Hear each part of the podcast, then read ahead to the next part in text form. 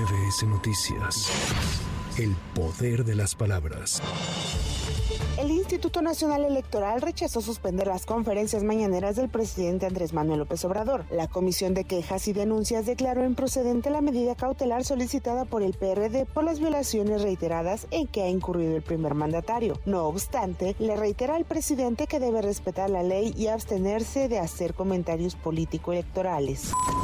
La Secretaría de Relaciones Exteriores confirmó el envío de una nota diplomática a Estados Unidos por las afectaciones al comercio bilateral que ha ocasionado el cierre de puertos de entrada. El gobierno mexicano también expresó su preocupación ante las medidas de seguridad implementadas por el gobierno de Texas.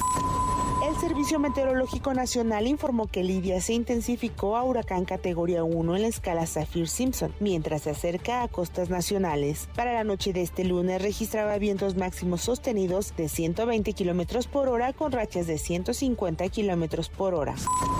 El partido Movimiento Ciudadano anunció que el 21 de octubre emitirá la convocatoria para el registro de las personas precandidatas a la jefatura de gobierno de la Ciudad de México. Asimismo, los aspirantes deberán reunir un total de 20 mil firmas cada uno para poder participar. En el caso de, la jefatura de gobierno de la Ciudad de México, el registro al finalizar el periodo de pre-campaña tendrá que ir con un informe donde se presenten alrededor de 20 mil firmas, es el, requisito mínimo, para que eh, la, digamos, el registro se haga válido y, por supuesto ya serán los órganos internos de, decisión de movimiento los que determinen y, avalen las candidaturas que, que resulten. Derivado de la respuesta defensiva de Israel a los ataques por parte del grupo islamista Hamas, el grupo extremista amenazó con ejecutar públicamente a los rehenes israelíes civiles si aquel país continúa con los bombardeos sobre la franja de Gaza.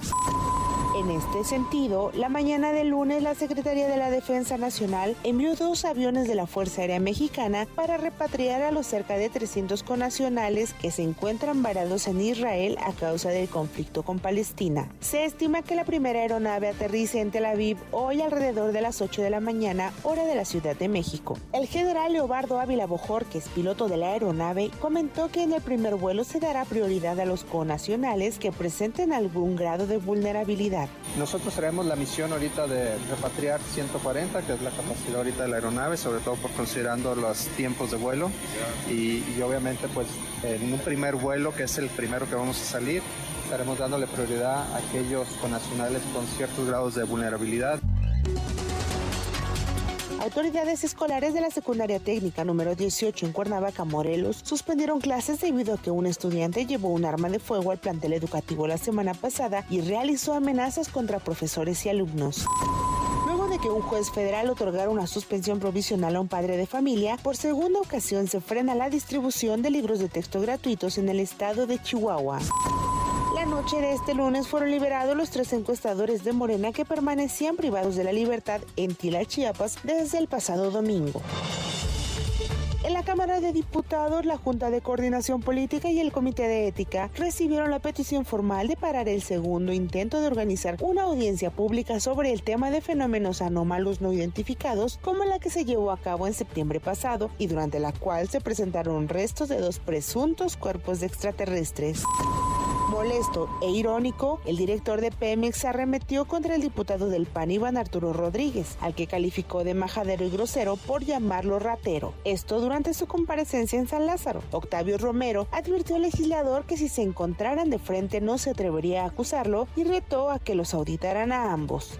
Ya se fue, no hombre, le quería decir algo, es que es que es muy majadero, muy grosero y no se vale eh, ofender a las personas y salir corriendo.